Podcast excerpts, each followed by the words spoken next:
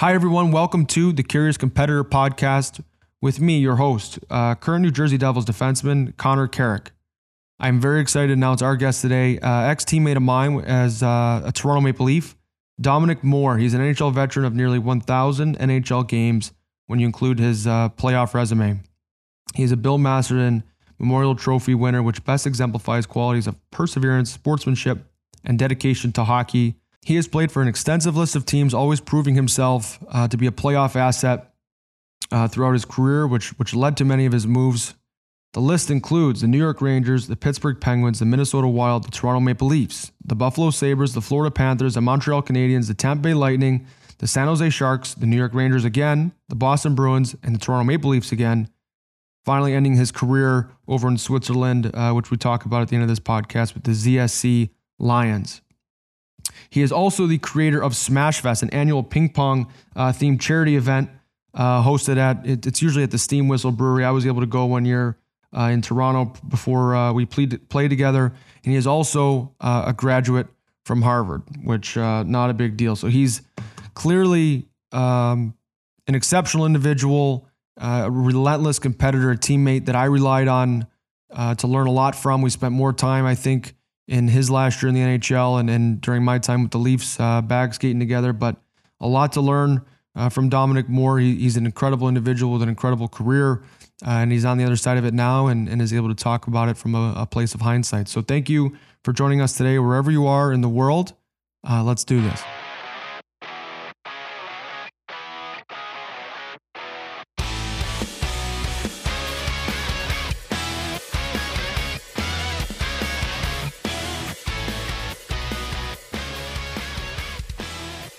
Dom, first off, you know, uh, thanks for deciding to come on because for whatever reason, you know, the hockey guys tend to be a little stubborn and, and hard to get on. You know, you've uh, moved on. You you had a career of you know nearly a thousand NHL games when you add up all the all the playoff games, all the trades, all the you know ups and downs of your career. Um, you know, I got I got I had a ton of respect uh, when you first uh, signed with the Leafs, I remember I was super excited just because I'd always appreciated your game. Like I, I think just particularly I remember in in uh, you know your years with the Rangers where you guys had some really deep runs.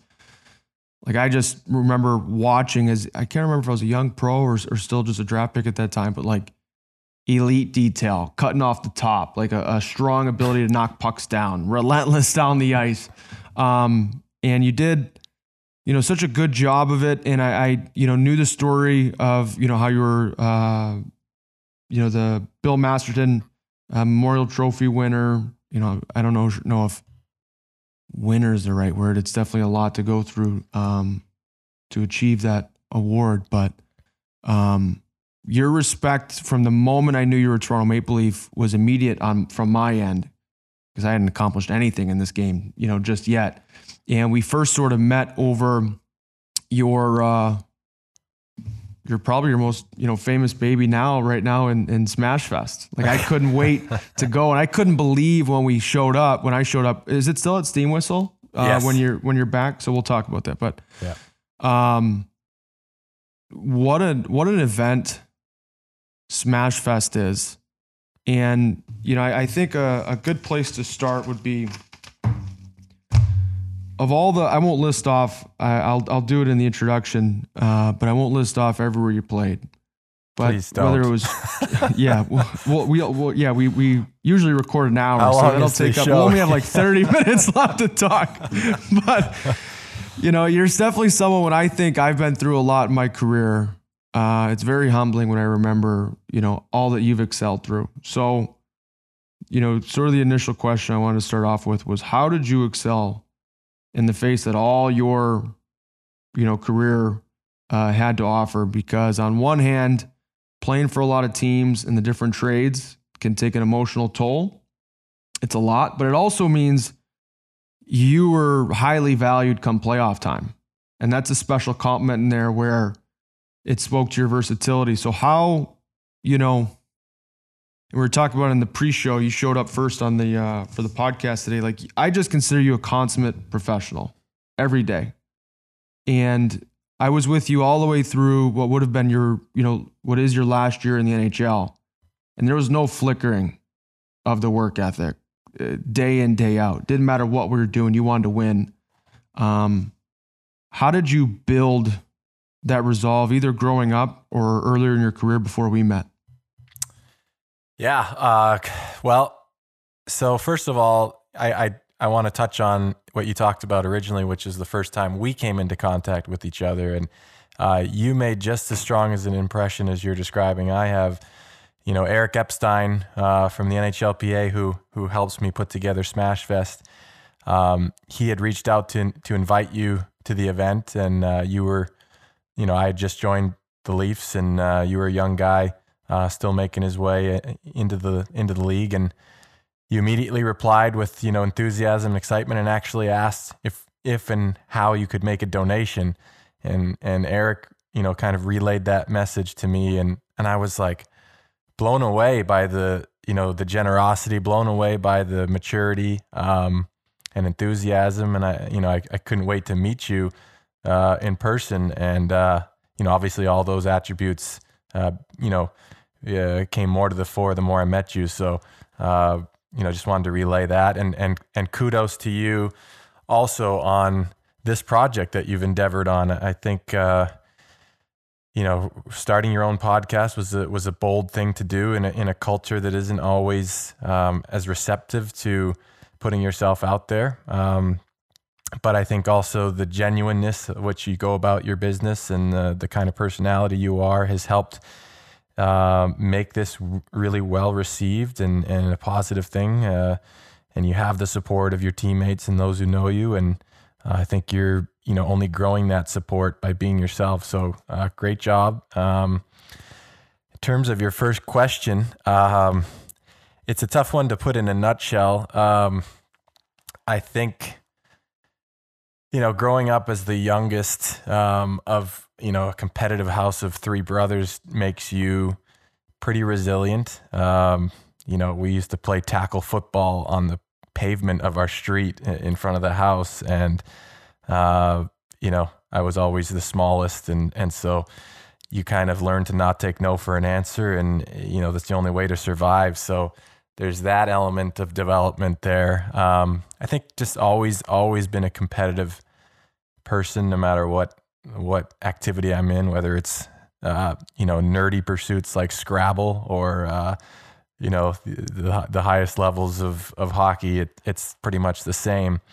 Um, you know, and I think there's always been a an understanding that adversity is what builds character. Um, at the end of the day, you want adversity um, if you want to grow as a person. Um, you've had your fair share, and I think you're you're seeing that it ma- it makes you stronger. Obviously, it's what you it's how you respond. Uh, you know, everyone will face adversity. It's it's it's how you respond to it that actually is the is the building part. Um, and so in terms of my career, I, I, would have loved to have been drafted and stayed with one team my entire career. That's the, that's the personality I have. I, you know, in terms of uh, making friends and and getting to know teammates, I think um, you know sometimes it takes me a while to kind of get into that kind of trust tree. Um, you know, you break through the the superficial and, and, get to know guys on a deeper level. And so actually, it was.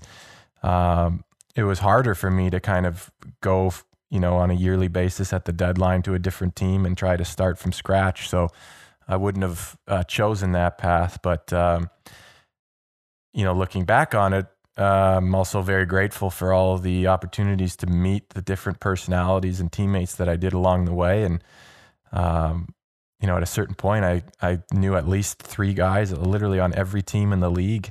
Um, and that's, that's a positive thing, and that's a you know something I'm grateful for. So, um, yeah, those are that's a kind of a, a beginning of an answer, but it's a, obviously a, a complex question. Well, that you know what I think is really cool about your answer is, you know, you're you're not just slapping uh, positivity on all your problems. Like you're not ignoring the difficulty. There is difficulty socially you know, when you get traded. I I've gone through it. I'm a bit of a nerd. Like I'm an odd guy. I want the equipment guys to like me. You know, I know I can drive them nuts sometimes when I'm, you know, asking them to change steel profiles and you know I don't like this stick, and so they give me the same one, and I'm like, yeah, that's the right one. you know, I uh and and it was, I think positivity for me, similar to you, and, and kind of how you phrase it there is not being ignorant or or pretending the negative doesn't exist, but acknowledging it's there and then on the other side of the coin choosing to see you know what's good about this you know like of all the guys i've played with i think you had and i, I think you'll nod to john michael Liles if i got this right um, you have you know one of the best restaurant recommendation books that i've ever played with on the road in terms of where to go to eat. You know and part of that's because you were around a long time but you also called a lot of places home. So it's like there is this very obviously uh, negative side. I wanted to have Nick Lidstrom's career. You wanted to have Nick Lidstrom's career. Drafted, play for 86 years on the same team, make the playoffs every season, win a couple cups. But it's not. Hockey's a tough game. It's a tough business, and I, uh, you know, I have a lot of appreciation for the way that you acknowledge the negative. Like there's a sense of realism there. Um, and then choosing to pursue and pay attention to the positive, really. Yeah, first of all, I got to give full credit to John Michael Liles. He is the master of restaurant recommendations. The guy. One of my one of my favorite D men growing. Like I used to. Uh, that was my exercise as a kid. To yeah. cut you off, sorry. I used yeah. to uh, like. Okay, you know how uh, I don't know if this if you'll relate to this, but we both played in Toronto. You longer than I did. Um, but one of the things that like Canadians do when you're talking about somebody, you say it's an actor or a chef, to be like, he's he's a Canadian. Actually, did you know that? right? Because you know they're proud of. Well, that's how Americans go through hockey. I'd be like, oh, but he's an American. So like, I was a huge John Michael Liles fan, you know, because I would uh, just sit there, you know, watching a game on TV with my computer, with my laptop, and if there was a player like under six feet tall, I would like Google where'd they play. You know, where oh, he went to Shattuck. He played at Michigan State, and uh, no, it's you know, very John Michael true. Liles playing as long as he did was a I was a big fan of his. It's very true. You you you put that perfectly. Uh, obviously, the Canadians uh, all know you know the Celine Dion's and the Michael Bublé's of you know and and like to claim them. Um, and it gets annoying. I think obviously to Americans. As a Canadian, though, I'm one of the people that do that but it's obviously the reverse in in the sport of hockey. So, uh, but yeah, John Michael Liles definitely uh, uh, he had it down. You know, he found some of the best gems, hole in the wall places uh, that we would go, and and uh, it was a lot of fun to to spend a year with him in Boston and and uh, pick up on some of these secrets. But in terms of your you know your other question about acknowledging you know the acknowledging real, you know, realism and things like that. I think, yeah, I mean, I think I've always felt like optimism is an is a you know unbelievable quality to have uh, as a person, but that doesn't mean that you're blind. You're blind. You know, I yeah. think optimism is empowered when you recognize uh, the, the situation uh, and assess it accurately. And when you talk about personal growth, which I know is is a big part of your message here with with what you're doing with the podcast, I think personal growth comes from awareness, uh, self awareness, awareness of um, environment, awareness of your situation, and uh, that's part of where that that realism comes in. You have to kind of see things for what they are in order to learn how to deal with them. Um, and if you don't acknowledge problems, uh, I guess you can't expect to fix them or you can't ex- expect to face challenges uh, if you don't, you know, look at it that way. Yeah, I like that. I like that. Um, so when you think back to your career, because I I look up to you in a lot of ways, I think there's great value in number one talking to players who've been where you want to go. I mean, a thousand games is, is a number that uh, keeps me up at night. Like it, it gives me butterflies when I am able to think of uh, being able to stay in the league that long. Um, but what drove you year in and year out? So when, so when I think of myself, there's like certain words that I, you know, ascribe to. I, I consider myself very uh, curious person. Um, I consider myself uh, very competitive. Those are two great, you know, drivers for me. Uh, on the darker side, I have some uh, jealous tendencies. Like when I was when I was a kid and someone else had ice time, I wanted what they had. You know, I remember when Do we have to ask Lexi um, about that one too, or you know, you know, she is. Uh, I just don't ask. You know, hey, did anyone send you a drink tonight? I just, you know, let her have the the free drink at dinner or whatever. And yeah, I think I'm happy uh, with what we got there. But you know, so like th- when I think of there's it's and it's unique to each person. But what drove you year in and year out, and what led to the professionalism? Like what what was the sausage making process behind the consistency and the drive that I saw in your last year in the NHL? Uh, I guess in a nutshell, it's the it's the drive to get better. Um, and no matter what I do, um, I want to I want to improve every day, try and get better at whatever it is. And uh, you know, it's again back to that growth thing. I think that's you know, life is growth. And uh, as a as a hockey player, that was my mentality is to try and get better every single day. And and then you know, if you do that, you don't really have to worry about where you are or where you're going, it kind of takes care of itself. Um, obviously, it takes a, a, tremendous amount of discipline to follow that, uh, follow that through. But you know, that was what you know became my mentality. And and uh, you know, when you think about things like face-offs, and you know, you're talking about the details of the game. I, you know, those are the things that you start to you know, if you're improving the in incremental ways on a on a daily, weekly, monthly, you know, those things try to add up. And I had always had the attitude that I wanted to be as complete a player as I could be. That was that was what I was going to bring to the team. Um, and you know, the drive to win as a team and and have success as a team and play your part in you know in in a, in the whole, um, playing your role, playing your part in the whole, and helping bring that success is all comes down to these little things. And so that was kind of what uh, you know got me up and got me to to work every day. What was something you know uh, versus the beginning of your career, you know, towards the prime, towards the end that you didn't have uh, naturally as a part of your game. So when I think you know, growing up, for example, I was a very offensive uh, minded D man. There was no rush. I didn't want to be a part of. There was no rush. I didn't try to lead. Um, but like as I came into all the way up even to pro hockey, you know, because I played that way, you know, through junior in the OHL, like I didn't skate backwards much.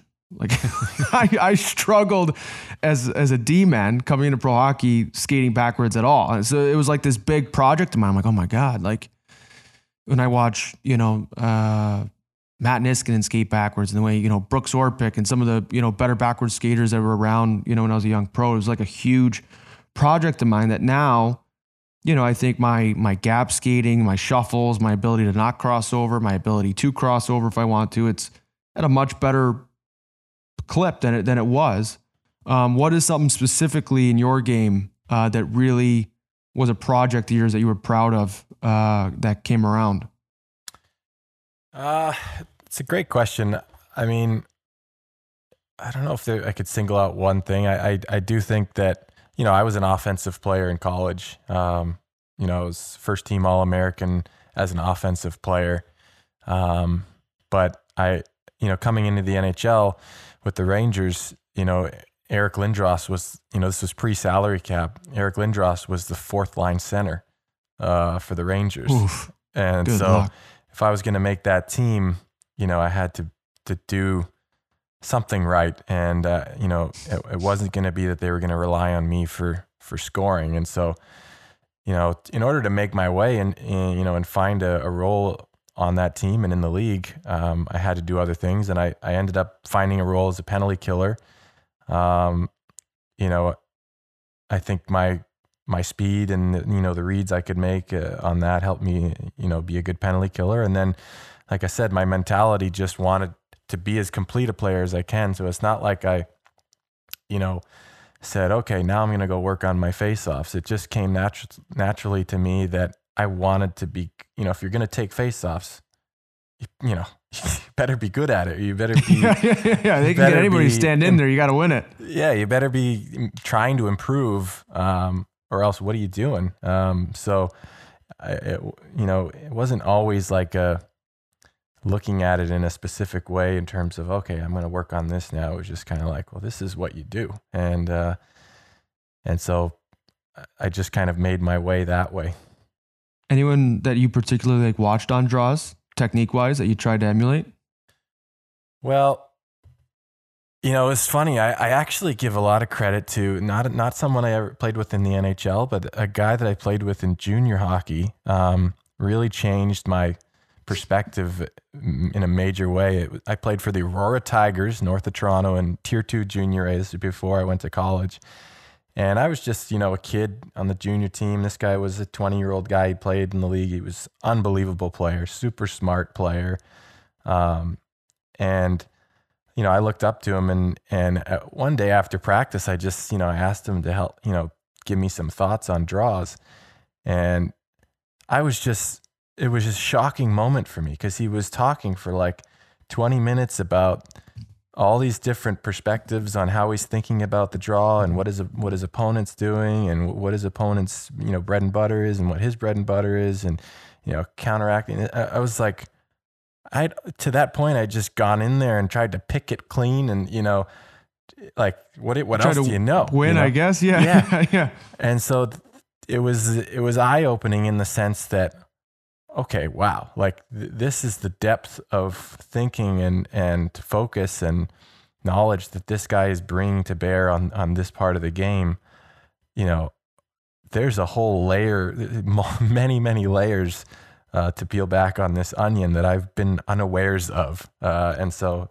Uh, Steve Guiney is is his name, and I don't, you know, I've mentioned him before in different interviews, but I hope he, uh, I hope he knows the impact he made on me there. Do you have his number or anything? Like maybe we'll No, I, we'll I have to don't. we'll have to find him. Send it. yeah. Come on, he's got it's 2020. He's got to be on social media or something. Yeah. We'll Yeah. find him. When you look back on your career, highlight wise, what are some things that come to mind?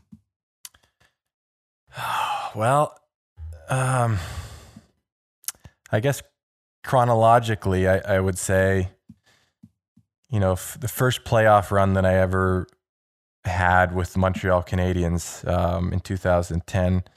Um, you know, I had gotten traded there before the deadline. Shocker. Um, and uh, you know, I Spoiler alert. I, I grew up in Toronto, so I'm you know I grew up a Leaf fan. Doug Gilmour was my hero, but I'm a hockey fan and and someone that you know the history of the game is something that I grew up with and cherished. And so you know to to walk into the Montreal Canadiens locker room for the first time and see the you know the quote from uh, Flanders Fields on the you know it's just it's just jaw dropping and uh, to be a part of you know we made the playoffs on the last day by one point. And we came back from 3-1 down against the president's trophy winners uh, the capitals in the first round. Then we you know beat the penguins you know malkin and crosby and company in the second round in game seven.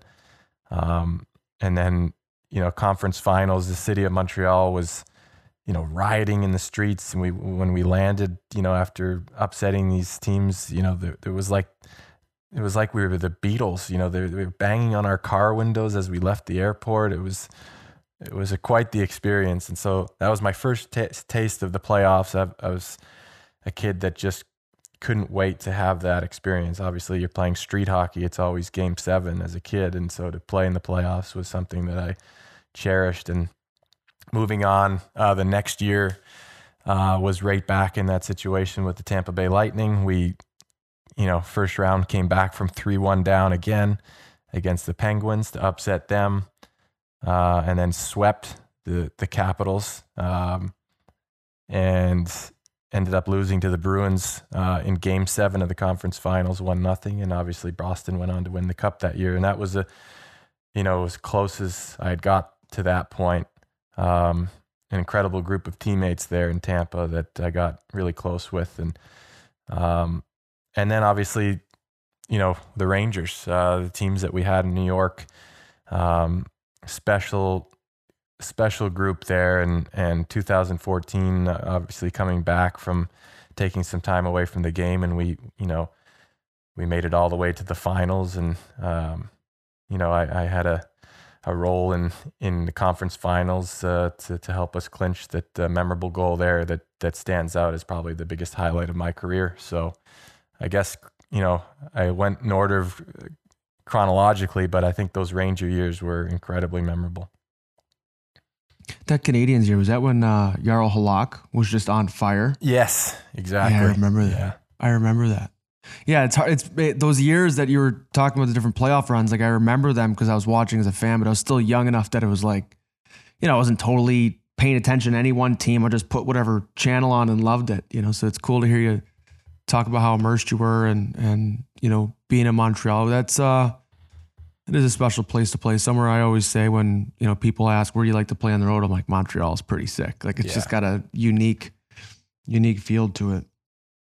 Um, you know, I was debating on asking you, you know, about your leave uh, from the game because there's got to be, you know, tremendous, um, you know, uh, pain and, and and difficulty, and I'm and I'm sure it's something that, you know, a lot of people have the same debate. You know, do I talk to, do I bring this up or or not? And I remember uh, when you won the uh, Masterton Trophy, the um, I just I just thought like, man, how I remember watching how proud Dominic Moore, you, he, when I was watching, how proud he must be of getting through something like that. Um, and you talk about in your speech that perseverance, you know, takes a team and you know being as as team oriented as you always were you know how what do you remember during that time and what do you remember pulling from that experience um Yeah. So you know with I her, think- with uh, Katie at the time Yeah, so I think you know when I think about that, um, I I do think that more so than than pride, it's more so grateful for for all the people that helped you get through it. You know, you you can't you can't get through something like that yourself, and uh, so there's so many people, obviously family, um, but your close friends, and then of course my teammates. Uh, uh, when I came back, uh, all played a huge role in in helping me um, get back and get through that. And so it's it's it's a gratefulness uh, and gratitude actually that uh, that is the you know prevailing emotion there. Um, but it kind of gets back to you know earlier part of our conversation is that you know coming back the mentality that I had and the approach I had to my game was was an asset for me when I when I did come back uh, because that focus on improvement uh, was what got me through. Um, if I had tried to think about end results and uh, it would have been too daunting. Uh, You know, I was coming back. I hadn't played in uh, a year and a half. Uh, you know, so it was going to take that incremental approach because I was nowhere near ready, even when when the season started. Uh, it took it took a while and uh, took a lot of support from other people. well and it you know we we were talking earlier about not taking something that's that's negative or difficult in our life and just immediately turning it into a positive just to you know uh, wash it down. Um, but you know the the passing of, of Katie and what happened with your brother you know uh, Steve with the you know concussion and that it leads to one of the greatest joys one of the things that I know from talking with you that you're most proud of and that's where we started this conversation off was about Smashfest. And I know it's been this um this beast that has grown exponentially. like I couldn't believe the quality of production. Like I actually in uh knowing, you know, people like yourself and people that do uh you know these really cool charitable functions, it was a goal of mine. You know, when I was younger, I was like, oh man, I want I want to have a stable enough career that I can pick my head up and have like the attention and the desire for people wanting to work with me to launch uh, my own event, a, a mental health event someday. You know, that's you know something I uh, you know try to champion. And like I had the doors blown off my expectations when I walked in. Like I couldn't believe the media involvement, the quality of the food. Like we had, we had like a Lululemon gift bag. We're, we were at the put us up at the Ritz. Like yeah, I couldn't believe um, that a current NHL hockey player had the ability to put something on of this magnitude. And uh, so, how did it start? And you know, what are you most proud of year in year out? Because it is uh, such an incredible event. You know that raises money. Um, you know for two causes that are you know super close to your heart. Uh, but I, I know you work very hard at it. And uh, more importantly, I guess everyone I've ever spoken with oozes about how much fun they had. So, you know, what a gift you're able to give to, you know, everyone who's able, able to attend. Yeah. Well, so that's something that I am proud of is that uh, when I hear players and, and people come away from the event talking about how it was just so much fun, you know, the, the, the best night of the summer and, you know, the best charity event they've been to, you know, we, we hear people kind of relay their feedback to us that way. That's something that is, I'm very grateful and proud of. And uh, again, it, it, I want to give credit. I mentioned Eric Epstein earlier. Mm-hmm. Um, you know, Devin Smith is another guy at the NHLPA that very early on I went to the NHLPA to uh, to ask for their support in this project, and um, you know, we didn't know what to expect when we first started. You know, at the time, ping pong events weren't quite as a thing yet that like they are now. Um, my thought was simply that hey, there was a ping pong table in every NHL locker room. I personally loved to play and had, you know, had battled Marty St. Louis for hours before and after practice. And I thought it would make a, a fantastic charity event. Uh, social, it's interactive, anyone can do it. Uh, really showcase the players' personalities. Um, and so we weren't sure how it would be received, but my whole focus was on, okay, whatever whatever we do, I want to make sure that people come away saying that they had a blast. And so, year one, that was a simple goal. If everyone comes away saying that they had a blast, then we'll have succeeded and uh, we'll have room to grow. And again, more sponsors came on board. Um, you know, more collaborators got involved. Obviously, players coming out year after year in in you know huge numbers. Um, incredibly grateful for that. So, uh, obviously, it it it's uh, it's something that has taken on a life of its own the last few years, and uh, I'm hoping that we can continue to grow it um, going forward. Yeah. So it. Uh, I remember when I was there, I ran into a juggernaut in uh, in Jeff Skinner, who's a really strong player, and he had who was on this guy's team. Like, how did he find? They're like yeah, bona fide so professional ping pong players out of. Uh, I understand there's like some tournament at uh, Lululemon in Toronto or something. So, so there's you know for those who don't know, Smashfest has two parts to it. One is a pro am doubles tournament where you know let's say there's so there's an NHL team captain on every team, and so Connor Carrick will play with two guests against Jeff Skinner and his two guests in, in a doubles, you know, three best of three sets. Um, and then obviously the second part of the event is where it's a singles tournament with just the NHL players. So uh, you're talking about the doubles part where you face skins and skins. Uh, for those who don't know, also is in the summer he spends three nights a week at a local ping pong club training for Smashfest, and uh, he he brought a ringer from from the club uh, to be on his team in the pro am because he he wanted to take the title down. So you ran into uh, a recruited table tennis. The guy was athlete. a bona fide GM yeah. of his club. Like he, there were, there, I was I was showing up. You know, uh, I think I decided to, I was able to come like two weeks prior and you know just happy. I actually had some good players on my team, so I can't I can't uh, you know complain. But I ran into a this was this was calculated. You know, Skins Skins knew he had put he had done his homework. I felt I, I was I was underprepared.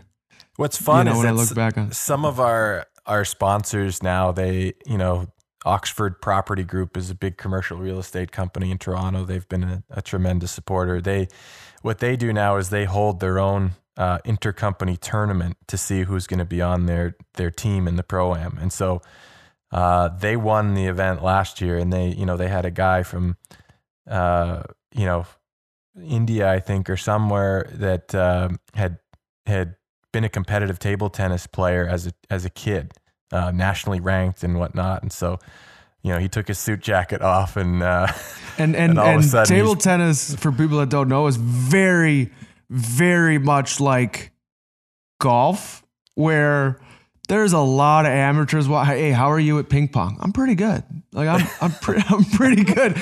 And then all of a sudden you play with a tour player, someone that you know plays competitive, and you're like, I'm totally out to lunch on what I thought my amateur ability was. Yeah, well, obviously it's it's all you know 90% fun 10% competitiveness at smashfest but uh, i have had guys I, I know for the singles part aaron ekblad came one year and you know he said yeah i play a lot i'm you know pretty solid and looking forward to it and and when he showed up he saw patrick eaves with his little carrying case with his paddle and you know, Stéphane Veilleux with his, you know, headband and wristbands on. And, and he was like, Stéphane Veilleux, I might yeah, be a little bit out of my league here. yeah, you're in the deep end. Um, and uh, Stefan yeah, I remember him. Uh, I used to go, my agency when I was growing up was uh, Octagon, and they would have these camps out in Minnesota. And he would be buzzing around out there in these five on five scrimmages pre training camp. But some of the NHLers were there you know, to get in shape. And Steph very much tried to arrive in shape and was ready to, you know, flex that. So I just remember him being ultra competitive. I was like 15 at the time. Um, yeah, know, we just didn't want to piss him ultra off. Ultra competitive is, is a good word for him. And, and, uh, you know, one of the years he actually got up and he had been the two time defending champ and he, he got beat by Patrick Eaves. And, and there was a bit of an altercation in the finals that, uh, Rajiv uh, Sharma from Killer Spin was our tournament official. Had to kind of step in and uh, quell the disturbance. Full full McIntyre uh, McEnroe, yeah, yeah, exactly. McEnroe. Sorry, Mac- bit of a McEnroe I'm thinking of Steve situation. McIntyre. Yeah, McEnroe. Yeah, that's awesome. That's awesome. My producer Colin's gonna be pissed. I uh, screwed that up. The name. Um, edit that out, can't you? Yeah. Well, now we might leave it because I think it's charming. Yeah, we might we might just leave it. But uh, you know, so your hunger for growth, so obvious in your own career, um, so obvious in how you've taken care of this baby that is Smashfest. So what's COVID? We're still recording, you know, under you know banana lands uh, circumstance, wild times out here for public events. And so, how are you going to uh, carry on the growth of Smashfest moving forward here uh, for the foreseeable you know, hopefully short term future, but um, who knows? I'm, I'm curious of how you're going to continue to launch it. Yeah. So, uh, you know, we're coming up at the, you know, the, the end of July, which is normally when Smashfest is held in, in Toronto. And uh, we had to cancel it a few weeks ago officially. Um, it was kind of expected and a long time coming, but we officially announced that. And uh, when we announced that, we also announced the uh, premiere of our, our unveiled by Smashfest uh, TV series, which was something that just kind of came together organically. Um, you know, one of the sponsors that you know uh, we gave a ping pong table to a few years ago um, as a thank you. They, you know, I had seen you know a little a little while later that they had had a graffiti artist paint the table, um, and when I saw it, I was blown away with how cool it was, and um, and then I, you know, I kind of put two and two together about you know that would be a pretty cool concept for for a show with you know if you interviewed a player and, and talked to him about his passions and inspirations and and had him think about what he would design on his own table and then have the graffiti artist uh, bring that vision to life and uh, and so you know it's something I had in my mind for a few years now but then obviously when the quarantine started production barriers got very low uh, and so I I saw it as an opportunity. Um, you know, obviously the players are idle, and uh, and so I thought I'd just start on it and see where it went, and um, was able to get the NHL and involved as a partner, and they were you know fantastic with uh, bringing their resources to bear to to help me put it together, and Uh, so we did episode one that, that featured uh, our our friend and teammate Mitch Marner, uh, as well as uh, Brad Marchand, who's obviously a, a, polarizing figure, but he's a very interesting personality. And and having played with him, uh, you know, he's he's a charismatic and great guy. So um, that made for a great episode one. And then we just we just did episode two with uh, uh, your teammate Jack Hughes and his brother Quinn, mm-hmm. and uh, cool. Uh, former teammate of mine Victor Hedman. And so uh, for those who haven't seen it, it's uh, unveiled and it's on the NHL's social media channels, Facebook and YouTube. What what is on? what did Jack contribute? I'm curious to the what was part of his Jack had a ton of interest. He was, you know, so he's he's really into fashion. So uh, he wanted a, a, set of like uh, cool sneakers. Um, Very cool. On there, and we we draped the sneakers over uh, uh, the Statue of Liberty. He, you know, he's in Jersey oh, City oh, now, and, yeah, and yeah. Uh, the New York skyline is something that he looks out on uh, from his place, and it, it, came out really awesome. And he had a ton of interest that he he and passions that he wanted to to see as part of his. And they split it. You know, Jack did the left side of the table and Quinn did the right, and so they're they're they're avid uh, ping pong players in their basement at home uh, against each other, and their little uh, brother Luke as well. So uh, they're gonna have that table to battle on uh, in the basement. Yeah, that's sick. I didn't I didn't know that uh, Jack was involved with that. That's cool. Um, you said it there was sneakers, and I, I want to stay on this this hunger for growth topic, but I got a text uh, when when quarantine was really locked down. You know, the the world was very much on pause. All these you know players you mentioned were very idle. I was one of them.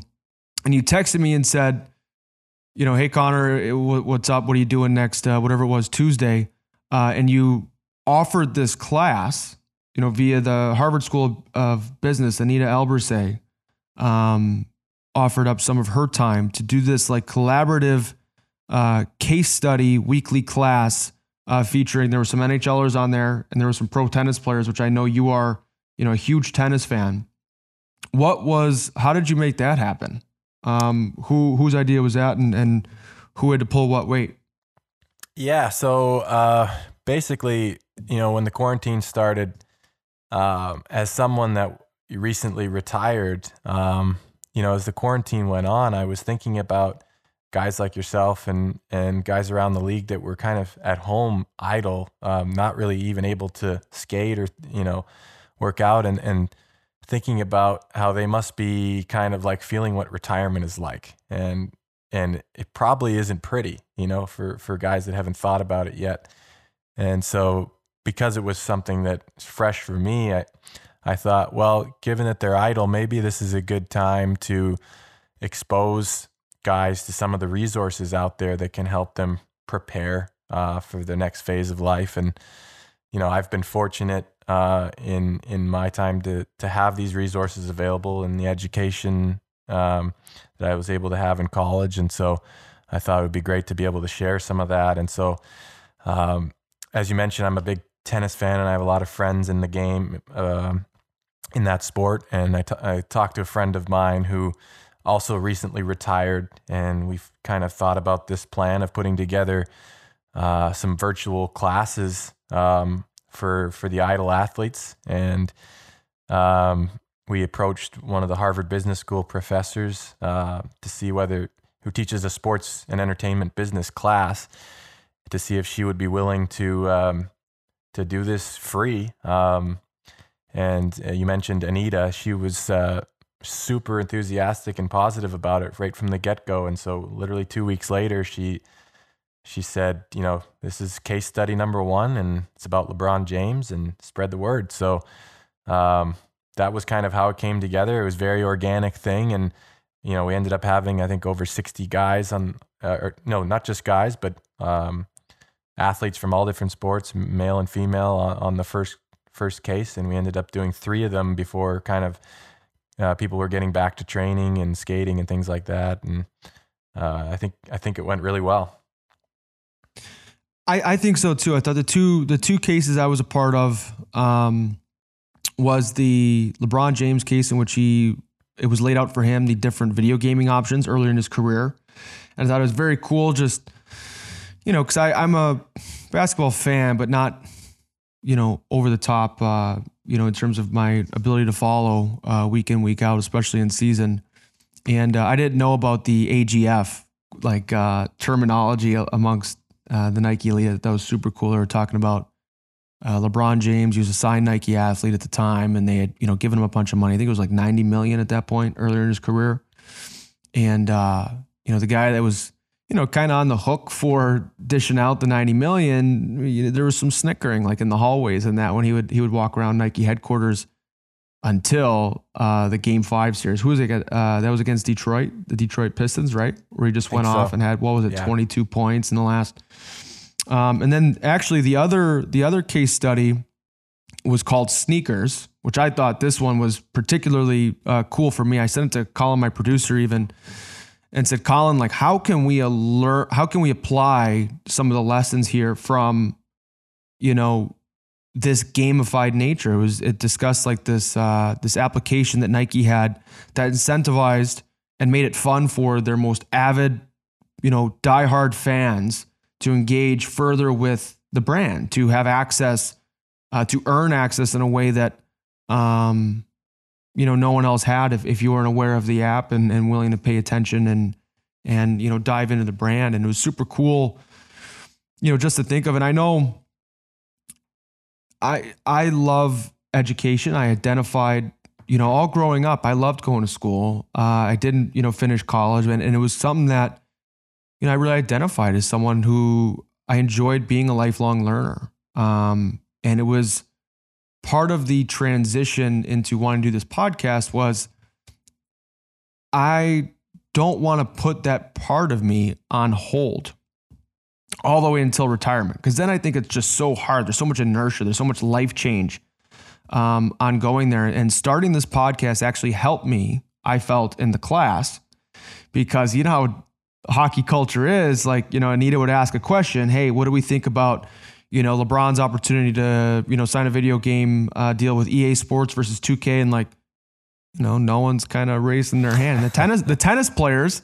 all with a very, you know, individual based nature to their sport, were a little bit more comfortable and and commenting and come up with their thoughts. So I'm sitting there and I'm thinking to myself, I'm like, well, if you want to think, Connor, that you're worthwhile to listen to, like if, if you want to be comfortable with judgment, like you're going to have to be as a successful, hopefully successful podcast host, you got to raise your hand, dude. Like you got to, especially in front of your peers. Like you don't think game one, you know, someone's going to come back and, and chirp the podcast mid game. It's coming. And I was like, don't yeah. bury your head in the sand and pretend that's not well, coming. So, and you'll recall that I gave you props for, you know, getting in there and, and making your, yourself heard in the class. And, you know, the the case method relies on participation. It relies on mm-hmm. people talking through, sharing their perspectives on the case. It's a very practical way to learn about business, and um, without without people putting in their two cents, it, it can't progress at all. And so I was I was proud of you for stepping in and and leading the, the charge on the hockey guys. And but the cool thing was that over the course of you know the next few sessions, you know, by the last one, you know, there were seven or eight of the hockey guys, even though there was over twenty on you know that were involved, that, that were all participating and getting involved and not afraid to share their views. And uh, part of it was the you know the comfort level of of that, and also I think they were gaining confidence that and not being intimidated by it, and and uh, it was awesome to see. Yeah, and I mean you know, another experience I think I I drew from was much like yourself. Socially, you know, I've been traded, you've been traded. Uh, it can be a lot, you know, especially when you're breaking into into a new room. Like feeling comfortable and accepted around your teammates is a is a big part of playing well. And it was something that I realized, you know, early in the the trading process, I guess. Uh, when I exuded nervousness, when I was anxious socially, it made other people uncomfortable to be around me. Like I could I could smell it. Uh, it just it just made like this whole encounter hard for people. So I just like decided I'm like you know what. Um, it was after the Dallas trade when I got traded to New Jersey. It was really when I figured it out. You know, because Dallas was a little bit of an older room. Um, you know, historically strong team, and and you know, a lot of guys from a, a lot of different backgrounds. So, I, you know, I was still a little nervous. And then when I got to Jersey, I'm like, you know what? I'm over it. Like, I'm just going to present who I am. They're going to find out I'm weird eventually anyway. Like, this is no secret. Um, so we'll just, you know, hey, what's up? This is where, this is how I am. And, and, uh, be yourself. I felt it's it. The, Be myself. Yeah. Best advice you can ever give. Yeah. And I, I, uh, it was such a reward for me. Like I made friends so much faster post deadline, my first year there. Um, that even coming into the the second season, like I was talking to, I think it was Kevin Rooney and, and Mackenzie Blackwood one day at lunch, and they're like, "Oh my God, this is only your first full year here. I feel like you've been here forever." I'm like, I don't know if that's a good thing or a bad thing, that's but uh, you know, it, it pers- it, it, was a little clunky at first, but the personal growth, I think, uh, you got to put the reps in, and if it's mm-hmm. uncomfortable, that usually means you're on a good track. You know, like mm-hmm. the night I announced the podcast, I didn't even uh, have it recorded yet. I'm like, I think I want to throw up. You know, I just, I just picture, you know, uh, Lou Lamoriello, who was always great to me, but I just picture him, you know, who does this kid, you know, think he is kind of thing. I actually saw Lou was on uh, Cam Janssen's podcast oh, really? uh, recently. So, you know, maybe, maybe Lou's open to, uh, you know, well, more open minded like I said, I think stuff. During the, I think during the quarantine, um, you know, there's no sports on TV. I think uh, the need for content was high. And, and I think you saw players that were, they're not kind of in the locker room setting. And so, you know, they started engaging with the fans um, in a pretty organic, natural way. And I think you started to see guys come out of their shell. I, am I'm, I'm hoping that this is uh, a turning point for, for the game. Um, and I think everyone was supportive of, you know, the ways that guys express themselves throughout the quarantine. And so uh, hopefully that'll continue. Yeah, I was joking that there's going to be like a lot of a lot of looking for quarters in the interviews after quarantine. Like, so Connor, please explain uh, your TikTok choreography on uh, you know June third. I'm like, um, no comment. you know, like just took it you know, one there's gonna be a, whole there's gonna be a whole lot of you know thumb twiddling uh, in some of these interviews. But yeah, just take it one game. At, well, we are just trying to you know get the puck in deep, whatever. Um, so a lot of a lot of this podcast, you know, we spent time about um you know what you've done and and what you're proud of in the past and and you know you certainly have so much to be proud of uh, but you know i know now with your wife mary you have a daughter now. Uh, what is next in your world? Like what are you dreaming of next? How is retirement going? Uh, and somewhere in there if you got any advice for you know us who know that that day is coming and you know pretend it isn't um, you know what thoughts do you have?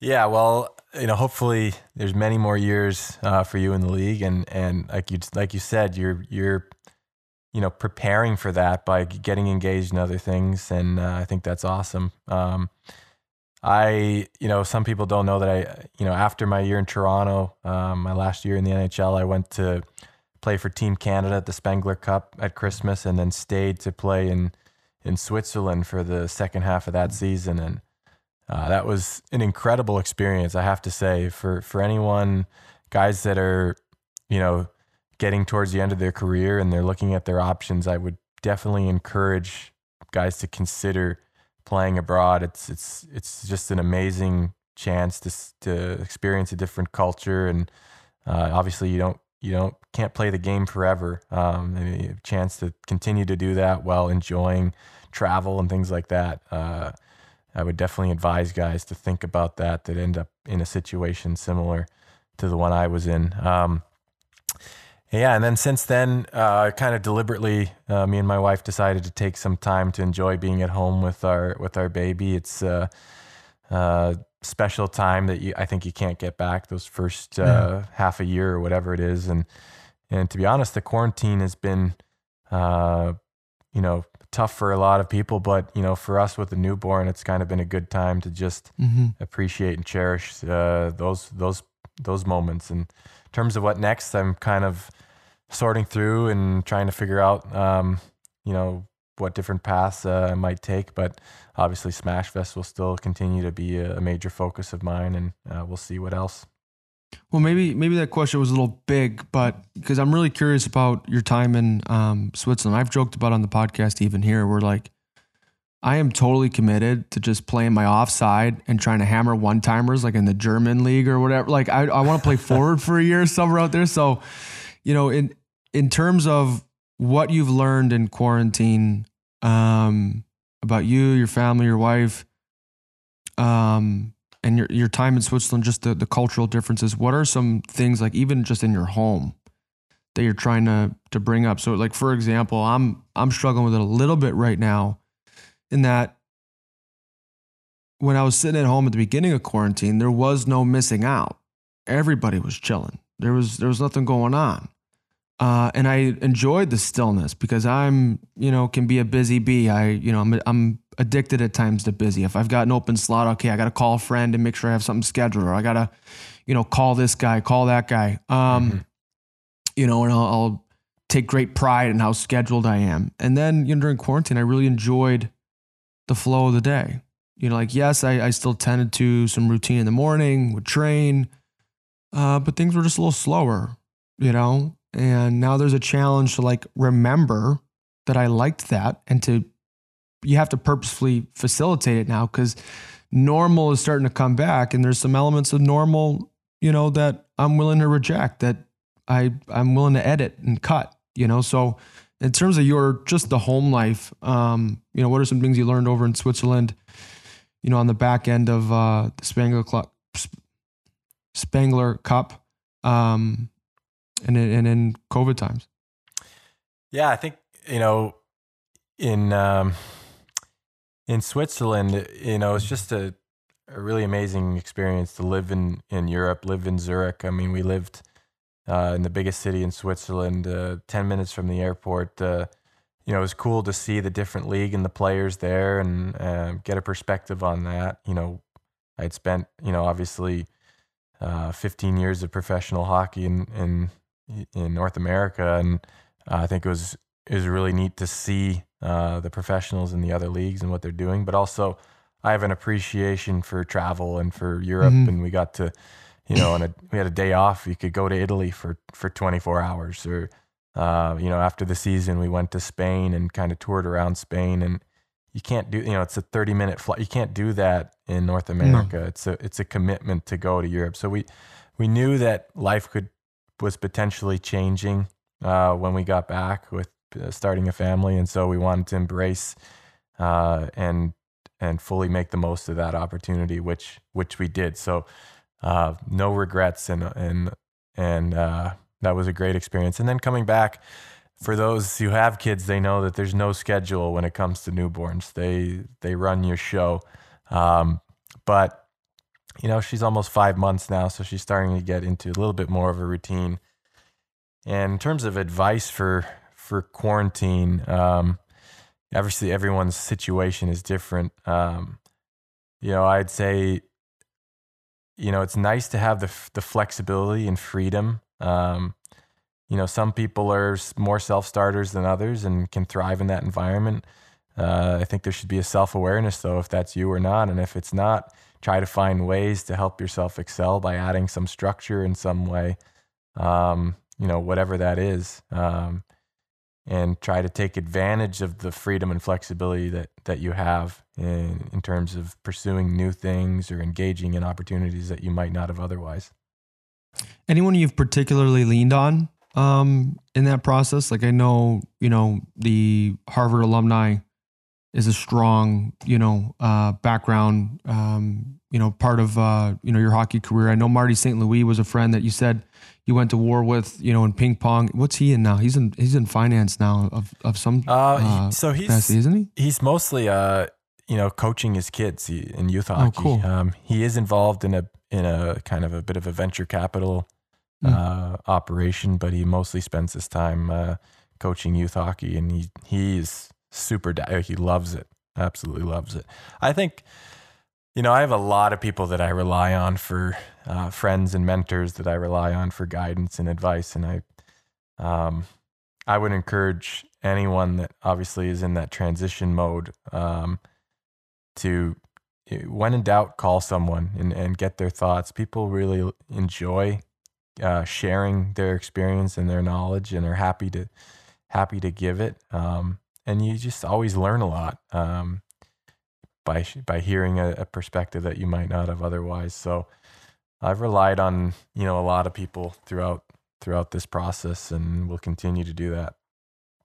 Yeah, because I think that's really what I was after partly when starting the podcast was like I don't need to you know necessarily uh I'm not I'm not looking for anything totally specific whether whether it was revenue or I, I definitely want to meet this person or that person but I I wanted to I know there's a certain leverage as a current player of when you pick up the phone and call somebody people are receptive to they want to talk to a, a current NHL there's there's cool stories to be had uh, there's a level of access there that you know you can provide as as a friend.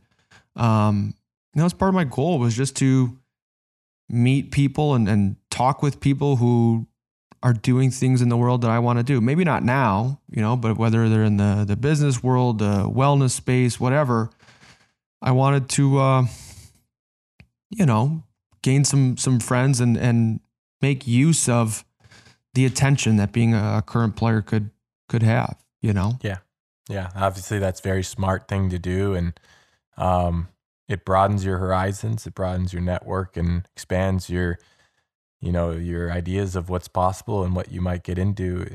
Um, again, it doesn't mean that it's taking you away from your day job because, you know, you're still focused on that as your, you know, your primary activity, but um, it is giving you other things to think about. And, you know, for me, that when I was playing having Smashfest and having my foundation to focus on was great. Like I, I was used to being a student athlete and, you know, having classes and then going to practice. And so it helped me actually to have other things, you know, because then I was fresh when I came back to, yeah. to hockey versus if you just, you know, and this was something I talked about with Brad Marchand and, and our uh, Smashfest Unveiled. If you have other things that you're into, it helps you change the channel. Um, and if you're just thinking about hockey all day, every day, you're going to burn out and, you know, it's going to get to you. And especially in the high pressure environment that, uh, that we, that we live in, um, high stakes environment, I think it's a helpful thing to have other pursuits as long as you maintain your primary focus on the task at hand. Yeah, that's awesome. Um, thanks, Dom. I, uh, I totally get it, man. Trying to practice sustainability. It's it's a long season. It's hard year in year out. Uh, but you know, congratulations! Like you did it, and uh, you have so much to be proud of in your career. I know my career, you know, was better having you know the opportunity to play with you. Um, you know, learned a lot from you. Still do. Trying to steal you know an extra hour on a on a Saturday morning and um, you know of your time. So I appreciate it. But how can people find you and further support Smashfest uh, after this podcast?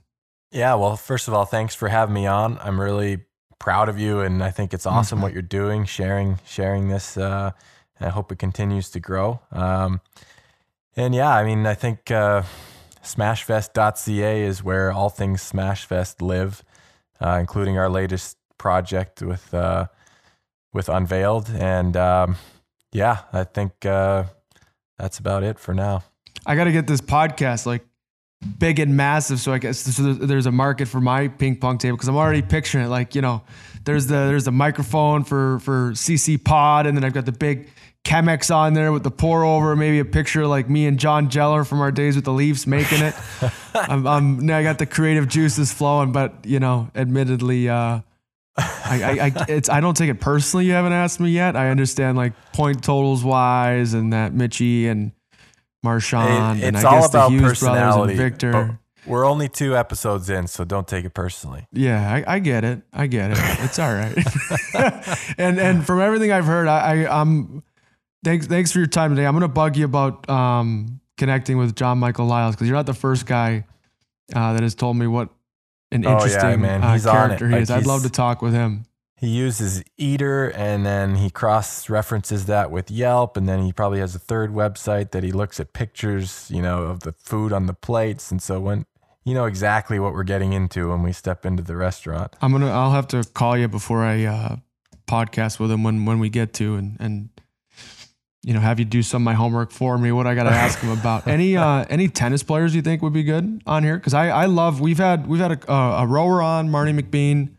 We had an ultra marathoner uh, in Zach Bitter. That was you know two really cool podcasts. I'm trying to build out you know and, and Colin we joked about it when we were trying to set this podcast up. He's a huge uh, tennis fan. So I, at some point, I would love to, uh, and just such an individual sport, right? Like it's such an artful sport. Um, there's such a mental uh, component. I think one of my favorite sport books of all time was uh, Andre Agassi's book, Open. Mm-hmm. Um.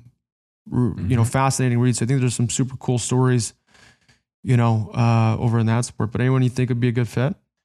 Yeah, there's a few guys that could probably be a really good fit. I mean, obviously, I think you know, given the nature of the things that you want to share and and uh, the knowledge that you want to uh, put out there, there's a few guys that I think fit into that that mold. Uh, Mardy Fish is a guy that um, you know dealt with a lot of anxiety in his career and and actually kind of came out with it, uh, which was a big and, and, brave step on his part. Um, he recently won the uh, the Lake Tahoe Celebrity Golf event which oh, wow. there's some serious players there. Um, so he would be a really interesting guy to talk to. I I actually personally don't know him, but I could probably help uh, get in touch with him. I think he would be a good yeah, fit. That'd be cool. Dominic, thanks for your time, man. Uh, have a great rest of your day. This was awesome. I think uh, your story will help a lot of people, definitely young players, young professionals across, you know, any industry. Um, you know, good for you and and uh, don't be a stranger, man. Look forward to checking in with you soon and and uh, all the best with the the unveiled series. Thanks, man. I really appreciate it, and thanks uh, for letting me be a part of this. Absolutely. Thanks for the tire pump too. I'll have to uh, we'll have to clip that up about how yeah, this was all you know anti uh, not anti but you know kind of in contrast to hockey culture because it's it is changing. I, I definitely I felt it. I saw it during quarantine. A lot of people were still at home and you know couldn't think about uh, you know where to be in the two one two tomorrow night, and uh, you know were able to pick their head up and, and express themselves some other ways. So it's been fun. Be in the two one two, yeah. Which is important. I, I don't. I think yeah. about where I need to be in the two on two a lot and sometimes yeah. too much where I when I wasn't where I needed to be. And then this is that resiliency thing we're trying to discuss and but facilitate. As you said, you know, the the best teams, uh, you know, are the ones where people can everyone can be themselves and fit yeah. together within that. So I think that's uh, I think it is changing, and uh, yeah, we'll see where it goes. That's it. Thanks, man. Thank you, everyone, for joining us today. Thank you, Dom, for an hour of your time uh, this Saturday morning here as we record. There were three points that really stood out for me with Dominic. Definitely when I played with him, but it's it's really cool and clear when you're able to ask someone at length uh, that you're able to during a podcast uh, in terms of how he built this, how he built his career, how he built himself. And one was when he discusses mindset, uh, growth mindset. He particularly when he took his leave of absence from the game of hockey. I can only imagine how daunting that process was, how emotional uh, the time off, you know, really was for him in, in the middle of his career.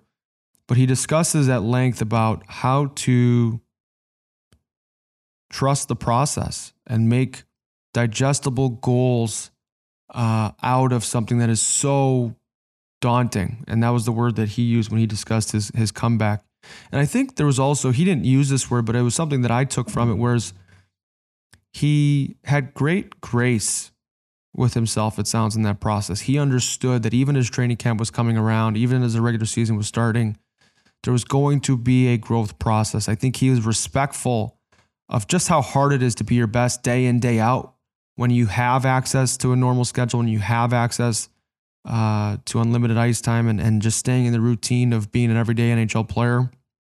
And uh, you can't totally replicate it uh, without having access to that. So I think the grace that he had with himself in that process is something that you know I, I want to implement into my own life. He also had a quote that you want adversity if you want to grow as a person.